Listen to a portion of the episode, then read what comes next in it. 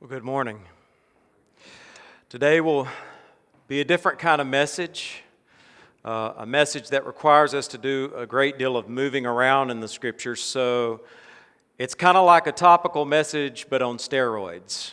Uh, you know, we've done some topical message messages lately in this uh, wisdom and worship series, but this is going to be even kind of to a greater degree. So most of our scripture passages will be on the screen for the sake of time. Uh, we're closing in on the end of a series called Worship and Wisdom from the Psalms and Proverbs, and the titles of today's message is The Giving and Receiving of Constructive Criticism or Counsel. And most of our verses will come from Proverbs. On January 28, 1986, the Space Shuttle Challenger and its crew embarked on a mission. The most outstanding objective of the Challenger 51L mission was the delivery of educational lessons from space uh, by teacher Christa McAuliffe.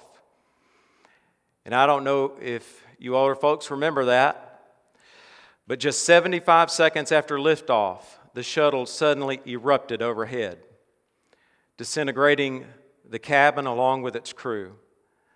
I'll never forget sitting in class and just watching as that horror unfolded, as all kinds of debris just plummeted to earth. What had happened? Well, as teams of researchers examined the wreckage, the specific cause was found to be faulty O rings. We were talking earlier about the cost of O rings. They had become defective, and the resulting mechanical failure is what led to the tragedy. But that wasn't the whole story. The New York Times actually broke the whole story and found that the ultimate cause of the space shuttle disaster was actually pride. A group of top managers failed to listen carefully to the warnings, to the advice, to the criticisms of those down the line who were concerned about the operational reliability of certain parts. So just think about it heeding advice, heeding criticism, could have saved those seven lives. The Proverbs have a lot to say about giving and receiving instruction. We need a message about this because your success in life and the success of those around you depends on how well you do this. Think about the nature of the local church. Counsel is a is a great part of what happens in the local church, isn't it? When we come together, a lot of times what, what's happening is that counsel's being given and counsel is being received. We need to know how to do this. We're told in Proverbs about the benefit of counsel or criticism. It's not bad to receive constructive criticism. It's not weakness to seek advice. It's a strength. You are not being strong by doing things on your own and seeking no one's counsel. In fact, a case could be made that you're being a fool. Proverbs 11:14 says, "Where there is no guidance, a people fall, but in an abundance of counselors there is safety." Proverbs 15:22 says, "Without counsel plans fail, but with many advisors, they succeed. Now, I think we can all agree that no matter how it comes, constructive criticism or counsel many times is hard to take.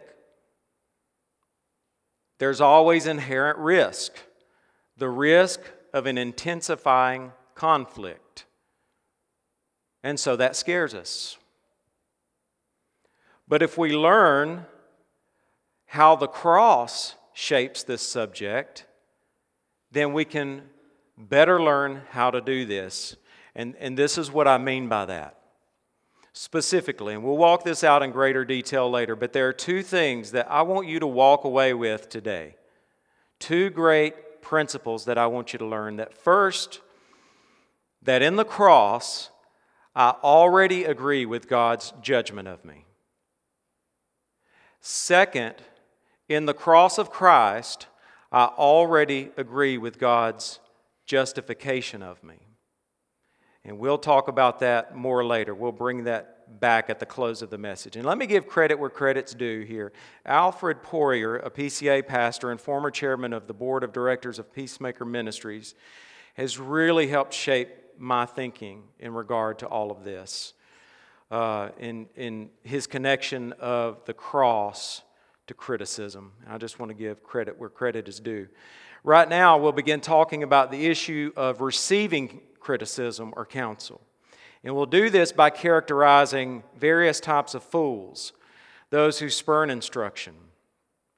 Now, a number of the scriptures that I use really could overlap into other areas, but there were just so many scriptures that I just opted to use them only once. And I also want to say that as I characterize these, you may, you may find yourself a little bit in all these, or you may find one of these characteristics that really apply to you. And so here's a list of the nine fools that I could think of. Uh, the scripture calls the one who won't listen to counsel a fool. So here they are. It's not an exhaustive list, and you've got them there on the screen. Number one is the loner fool, the defensive fool, the people pleasing fool, the pouting fool, the passive aggressive fool, the emotional wreck fool, the gullible fool, the brawling fool, and the malicious fool. So we're going to begin with the loner fool. This is the guy who keeps his distance from everyone. He finds more comfort in being able to call his own shots and being accountable to absolutely nobody. If he's a believer, you may see him at church. You may think he's an upright guy, he's a likable guy, but you notice he's always at arm's distance. He's never quite letting anybody in, he's never really confiding in anyone. He never puts himself in a situation to ask counsel of anybody. He's more comfortable being a loner. Proverbs 28 26 says, Whoever trusts in his own mind is a fool, but he who walks in wisdom will be delivered. Proverbs 20:18 says plans are established by counsel. By wise guidance wage war. Next we have the defensive fool. The defensive fool always has a comeback. He always has a reply. He's never listening. He's always responding, always arguing. He always has an answer or a reason in response to your advice, your response, or your counsel. The defensive fool is neither pliable nor teachable. Proverbs 19:27 says, "Cease to hear instruction, my son, and you will stray from the words of knowledge." Proverbs 26:12 says, "Do you see a man who is wise in his own eyes?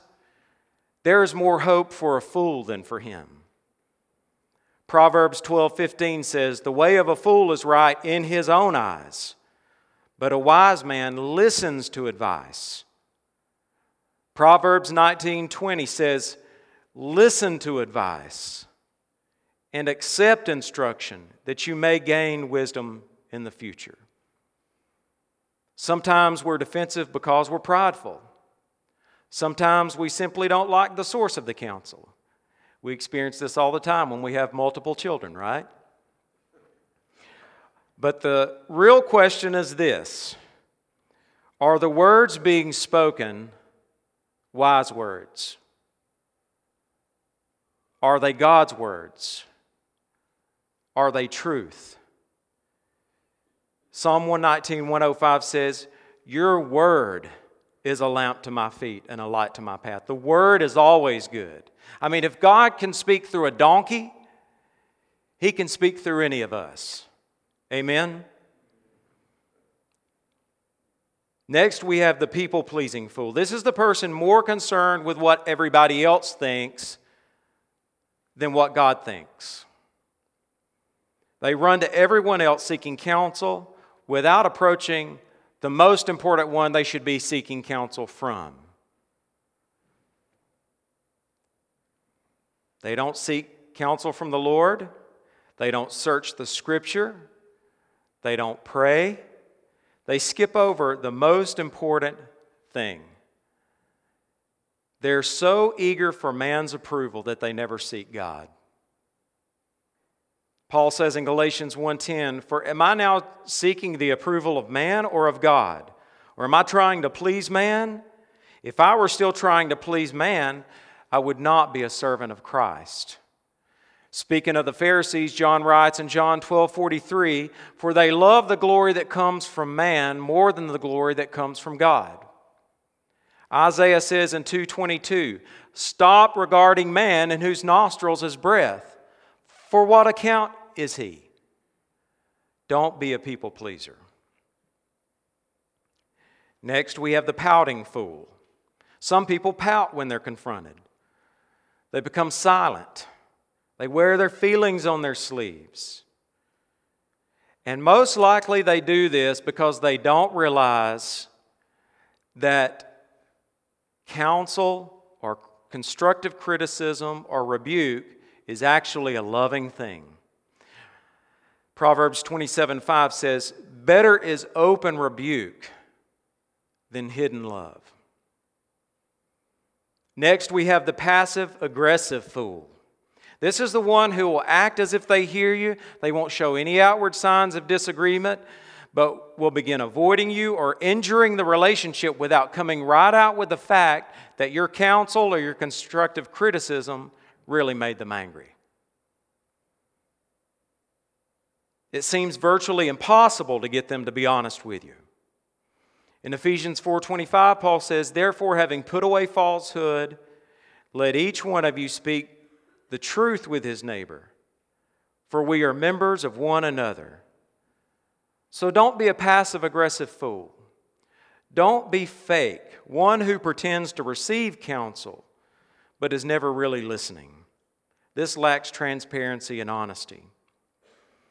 Proverbs 15 31 and 32 says, The ear that listens to life giving reproof will dwell among the wise. Get this whoever ignores instruction despises himself, but he who listens to reproof gains intelligence. Next, we have the emotional wreck fool.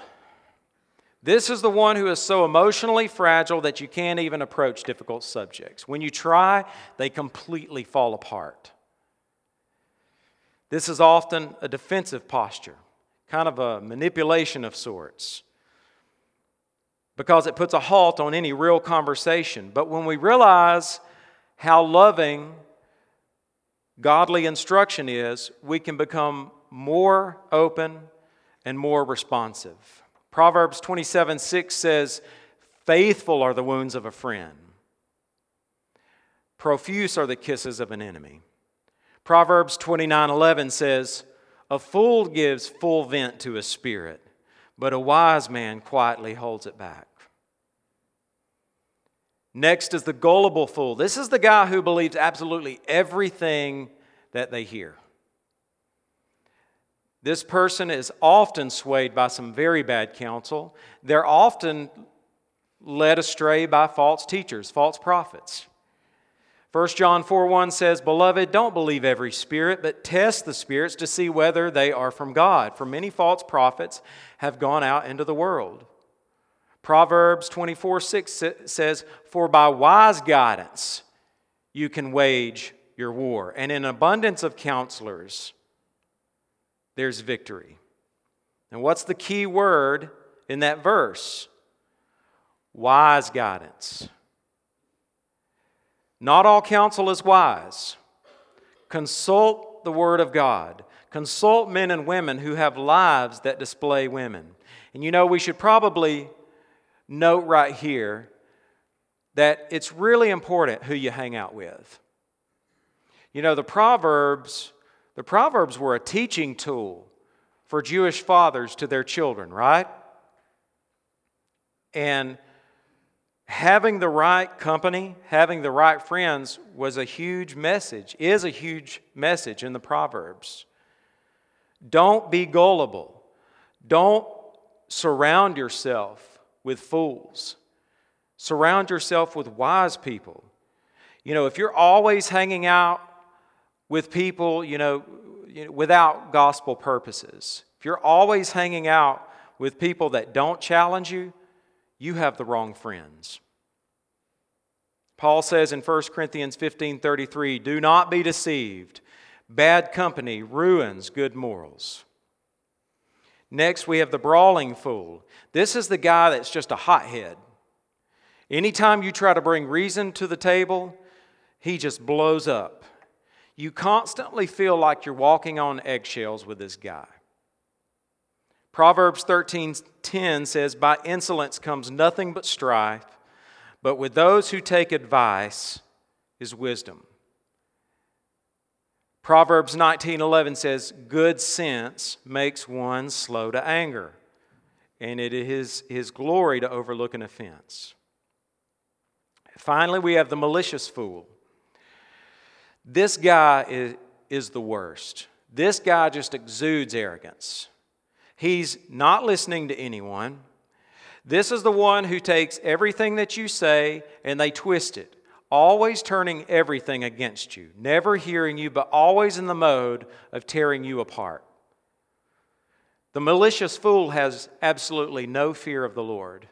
And Christians really need to beware about how much they say in the presence of a malicious person. Proverbs 21 34 says, Scoffer is the name of the arrogant, a haughty man who acts with arrogant pride. Proverbs 29 9 says, If a man has an argument with a fool, the fool only rages and laughs, and there is no quiet. The scripture seems to make a distinction between being engaged in unproductive argument and making a defense, a reasonable defense for God's words. We see this in Proverbs 26 4 and 5. These verses say, Answer not a fool according to his folly, lest you be like him yourself. Answer a fool according to his folly, lest he be wise in his own eyes. Now, at first blush, th- these two verses seems they seem to be in opposition to each other. However, the first verse is addressing the issue of being drawn into endless argument that produces no good thing, and the second verse addresses a reasonable defense of God's truth.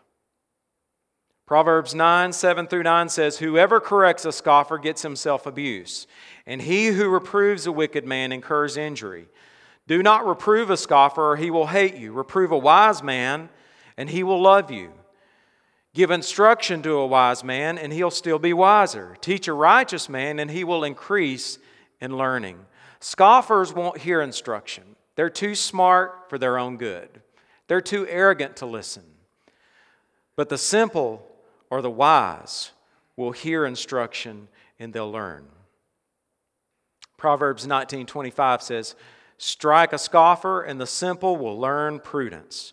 Reprove a man of understanding and he will gain knowledge." Many of you have lived this, right? Uh, maybe you grew up in, in situations where you actually learn from the unwise actions of older siblings or, our parents or friends, and you learn what not to do because of them, right? We all have a grid for that. I think it's a biblical thing. We've spoken about the issue of receiving counsel. Let's now talk about the issue of giving constructive criticism or counsel. There are various types of counselors that may not always be particularly helpful. Now, notice there that I said not always. Again, this is not exhaustive. I have nine of them. Number one, the brash counselor. Number two, the arrogant counselor. Number three, the cold counselor. Number four, the overly empathetic counselor. Number five, the idealistic counselor. Number six, the presumptive counselor. Seven, the passive counselor. Number eight, the super spiritual counselor. And number nine, the pragmatic counselor. The first is the brash counselor. This is the tough guy talk. It's kind of like redneck talk, really. this is that helpful counsel that you receive when you confide in someone about really difficult, like interpersonal relationship uh, challenges. And, you know, they give you that great counsel that's like, well, if, if they said that to me, I'll tell you what I'd do. Or it's like, well, they'd only do that once, and you know, you fill in the blank. Guys are really bad about doing this, right? Guys are terrible at this. And uh, the tough guy brash counsel, first of all, isn't reasonable. And second of all, you really wouldn't do what you're counseling anybody to do anyway. So we don't need to be brash counselors. And there's biblical warrant for being cautious with this kind of counsel because think of it this way Isn't this really what split the kingdom of Israel? In 1 Kings chapter 12, verses 6 through 19, we read the story of Rehoboam, King Rehoboam, and the transition from Solomon's kingdom to Rehoboam's kingdom. In that story, we have a real life picture of how this brash counsel devastated Israel. The passage says, Then King Rehoboam took counsel with the old men who had stood before Solomon his father while he was yet alive, saying, how do you advise me to answer this people? And they said to him, If you will be a servant to this people today and serve them, and speak good words to them when you answer them, then they will be your servants forever. But he abandoned the counsel that the old men gave him and took counsel with the young men who had grown up with him and stood before him. And he said to them, What do you advise that we answer this people who have said to me, Lighten the yoke that your father put on us. And the young men who had grown up with him said to him, Thus you shall speak to this people who said to you, Your father made our yoke heavy, but you lighten it for us. Thus you shall say to them. It's almost like, the, well, I'll tell you what I'd say. My little finger is thicker than my father's thighs. And so, what was the result of the brash counsel? It was the split of the kingdom of Israel. The result of the young men's immature counsel was that the northern and southern kingdom of Israel split. And all this because of brash counsel. You know, you think about it. Who dealt with the fallout of that? Did those young men deal with the fallout of that? King Rehoboam dealt with the fallout of that. Next is the arrogant counselor. This is the one who always seems to be on the end of giving counsel but never receiving counsel. They have plenty to say to others, but they never open up about their lives or ask for counsel. It could be the result of pride, it could be the result of hidden sin, it could be the result of insecurities. I mean, because think about it, it makes us feel better by being on the side of giving counsel, right? But avoid the temptation to never look at your own life or ask counsel. I mean, this is what Jesus meant in the statement in the Sermon on the Mount, right? About the log in your own eye. There is a great temptation to become arrogant when we give counsel. Don't succumb to that. Next is the cold counselor. This is the person who is completely disconnected emotionally. They don't care about feelings at all. They don't care about how they deliver a message. They don't care if they're rough. They don't care if they're uncaring. They only care about truth. The relationship doesn't matter at all to them. Uh, you, sometimes you hear these people say things like, Well, I don't care whether they like it or not. Well, I don't care whether they like me or not. Be careful with that. Being that kind of person will alienate you and it will hurt other people. It's not wise.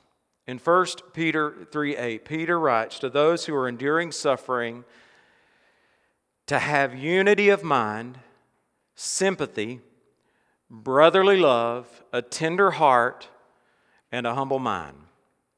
I, I, love this passage here. Proverbs 16 21 through 24. Listen to this. The wise of heart is called discerning, and sweetness of speech increases persuasiveness. Good sense is a fountain of life to him who has it, but the instruction of fools is folly. The heart of the wise makes his speech judicious and adds persuasiveness to his lips. Gracious words are like a honeycomb, sweetness to the soul and health to the body. Don't be a cold person. As we've just read, it does matter how you say things. The opposite of the cold counselor is the overly empathetic counselor. This is the person who's worried about giving godly counsel, wise counsel, because it may offend. This person's usually really good at caring. They're usually really good at listening. Um, they're usually good at comforting, but they lack on speaking needed words of truth. And really, a lot of times, these people may have exactly what someone needs to hear. Proverbs 28 23 says, Whoever rebukes a man will afterward find more favor than he who flatters with his tongue. Next is the idealistic counselor. This is the one who gives counsel with no regard to practical issues of life. You might be able to say that they haven't walked a mile in the other person's shoes. They kind of have a one size fits all approach to everything. They're just very idealistic about everything. Makes sense in their head. And it really makes me angry to hear what some people, how some people are counseled, what some people are told to do, as if it were written clearly in the scriptures. And this isn't always the case, but there are times where this happens because there are actually holes in our understanding of the gospel. I think unknowingly we have made a list of things that Christians do that God never said. And we counsel other people like God said it. You know, it makes me think of when the religious leaders tried to accuse Jesus and the disciples of breaking the laws on the Sabbath, which were actually laws that they came up with, not God. And I've seen this do this with so many things. I mean, parenting, homeschooling, the types of sermons we preach, the types of foods we eat, how we raise our children, whether or not we let our wives work, how many children we should have, and on and on and on. And we've made these secondary issues equal with the gospel. When Christ has said that you have freedom, Christian, you are free in Christ. Do not distort the gospel. And what happens when our idealism crumbles? What's left in the wake? Broken, confused people. Have you ever been there? Think carefully about how you counsel. Pray carefully about the things that you tell people. I knew a pastor once that instructed the women in his congregation that since they were supposed to stay at home, to not seek out a college education. And I saw firsthand how that counsel devastated so many people. Be careful about your counsel, be prayerful. Next, we have the presumptive counselor. This is the one who is slow to hear and he's quick to speak. They may catch the smallest aspect of a conversation, or they may know just a small part of a situation, and they've already formulated their thinking on everything about it. Many times, the presumptive counselor has already formulated the condition of someone's heart or motives before a question is ever asked, before they ever hear out a situation. They're quick to presume. They're often quick to jump to negative assumptions, which is in complete contradiction to 1 Corinthians 13 7 that says we should hope all things, we should believe all things. But we're often quick to judge people's motives in a negative sense, aren't we? Proverbs 18:13 says, "If one gives an answer before he hears, it is his folly and shame." Proverbs 29:20 says, "Do you see a man who is hasty in his words? There is more hope for a fool than for him." This is the reason that we get into this issue. All too often, we are not dialoguing with one another. We are not listening. We are not hearing the heart of the other person. What are we doing in dialogue? We're thinking about what we're going to say, right? I want to encourage you don't be a presumptive counselor. Don't be quick to speak and slow to hear. Listen to people. Think before you speak. Next is the passive or lazy counselor. This is the one who just doesn't want to get involved. To them, ignorance is bliss. They want to come to church, they want to do their Christian duty, they want to walk away. They want to see nothing, they want to hear nothing. They don't want to get involved in anyone's life, they don't want to help anybody. And yet, Paul says in Galatians 6 that we are to bear one another's burdens and so fulfill the law of Christ. Now, what does it mean that when we bear one another's burdens, we are fulfilling the law of Christ? Well, it means that we are most like Christ when we get involved and help each other spiritually. This was the essence of Christ's life, wasn't it?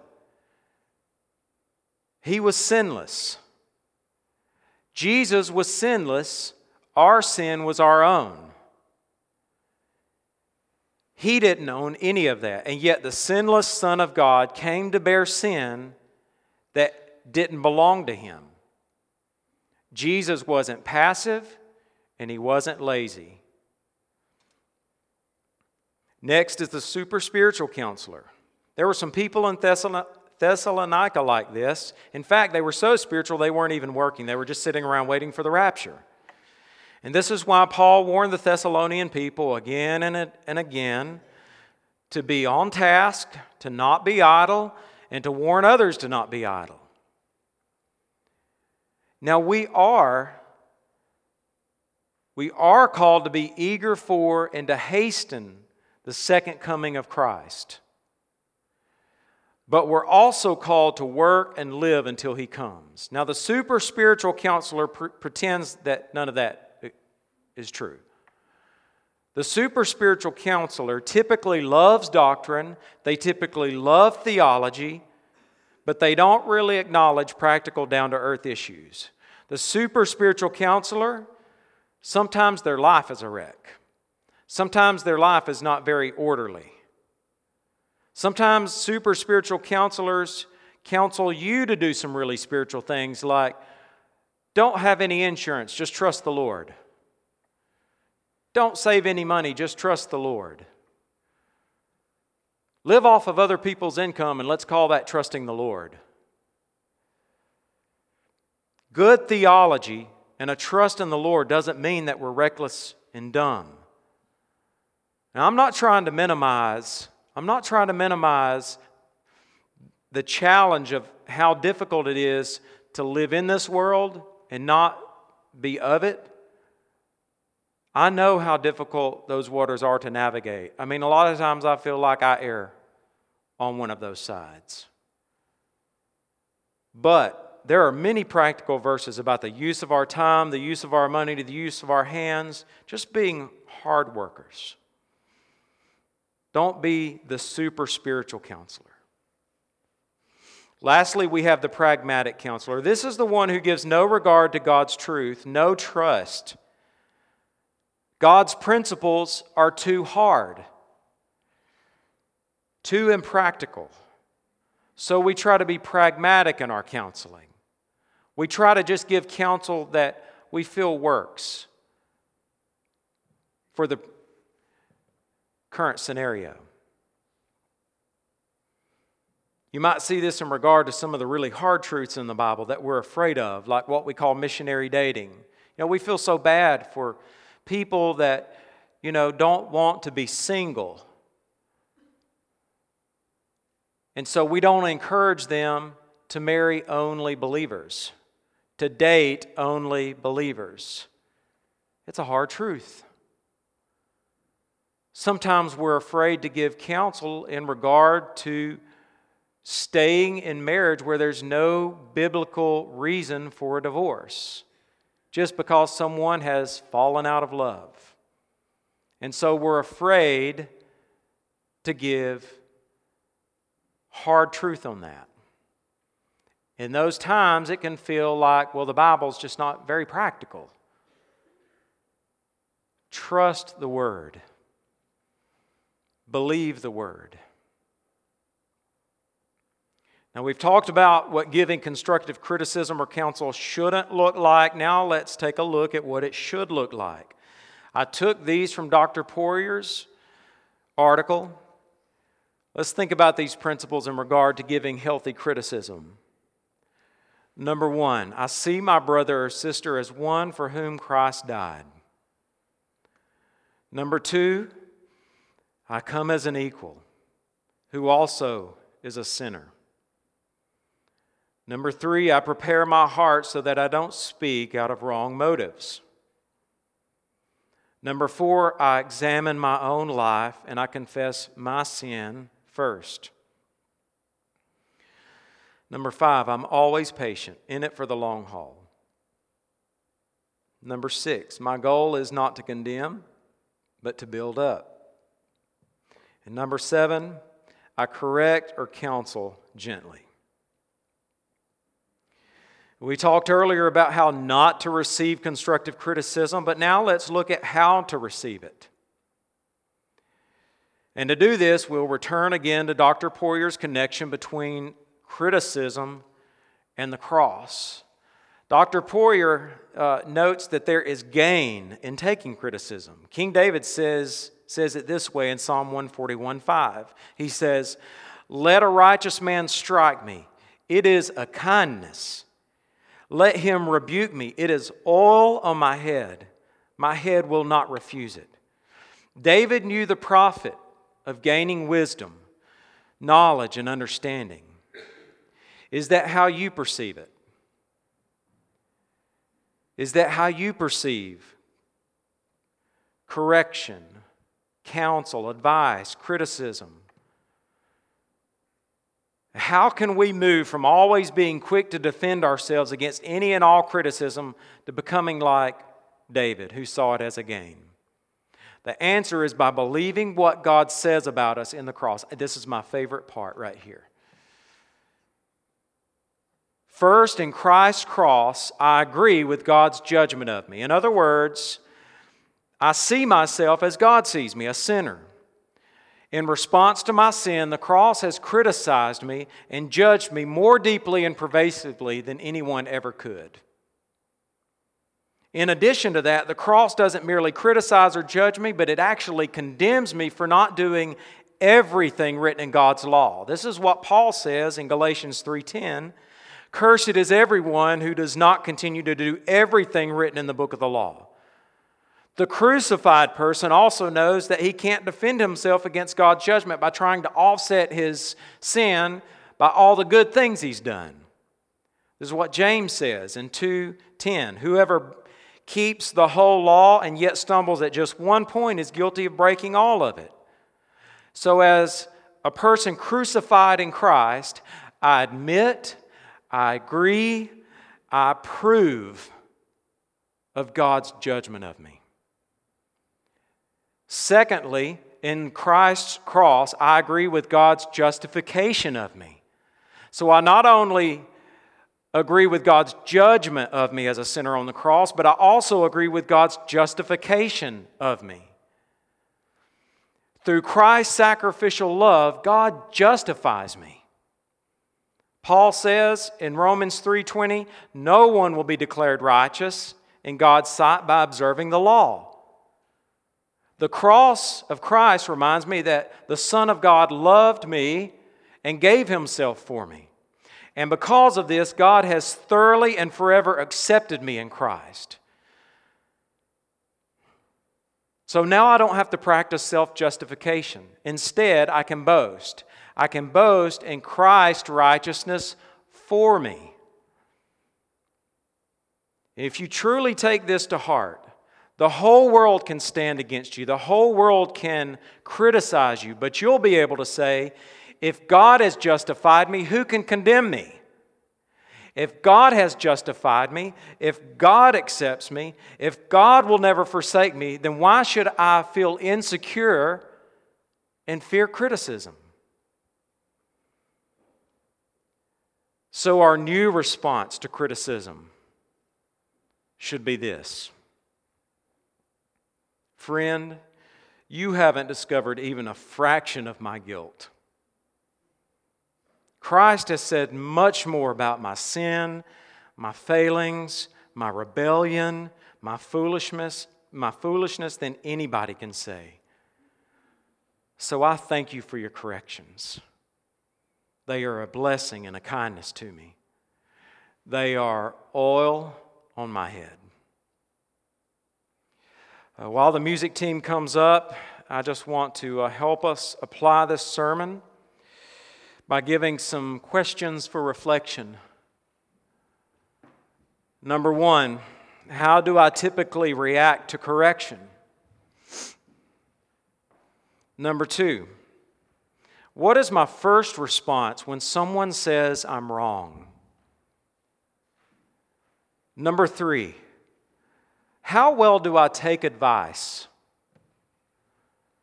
Number four, how well do I go seeking advice or counsel? Number five, are people able to approach me and correct me? Am I approachable? Number six, am I teachable? Number seven, do I harbor anger against the person who criticizes me? Number eight, do I immediately seek to defend myself, hauling out my righteous acts and personal opinions in order to defend myself and display my righteousness?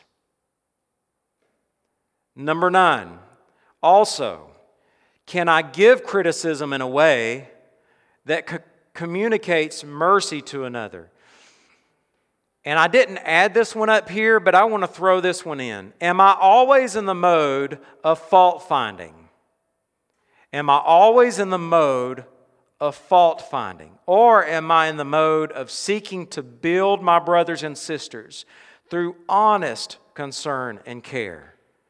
And finally, number 10, how can I best give accurate, fair criticism, well tempered with mercy and affirmation? May God apply His word to our lives this morning. Amen.